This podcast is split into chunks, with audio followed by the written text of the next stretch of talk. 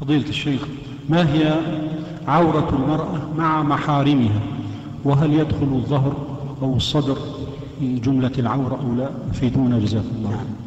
أولا بارك الله فيكم يجب أن نعلم أن هناك فرقا بين قولنا ما هي العورة وبين قولنا ما هو اللباس الذي يشرع للمرأة أن تلبسه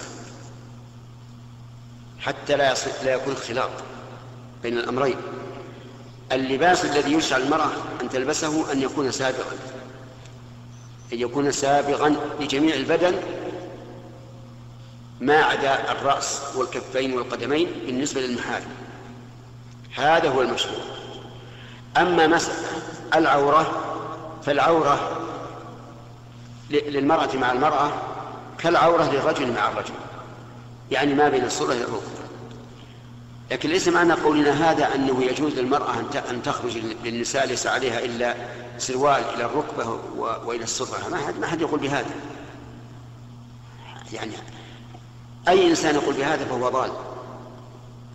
لكن المعنى لو أن المرأة عليها ثياب سابغة واحتاجت إلى أن تكشف عن ذراعيها لشغل أو لمرض في الذراع أو ما أشبه ذلك أو أرادت أن أن ترضع طفلها أمام النساء وأخذت تفتدي أمام النساء فلا بأس.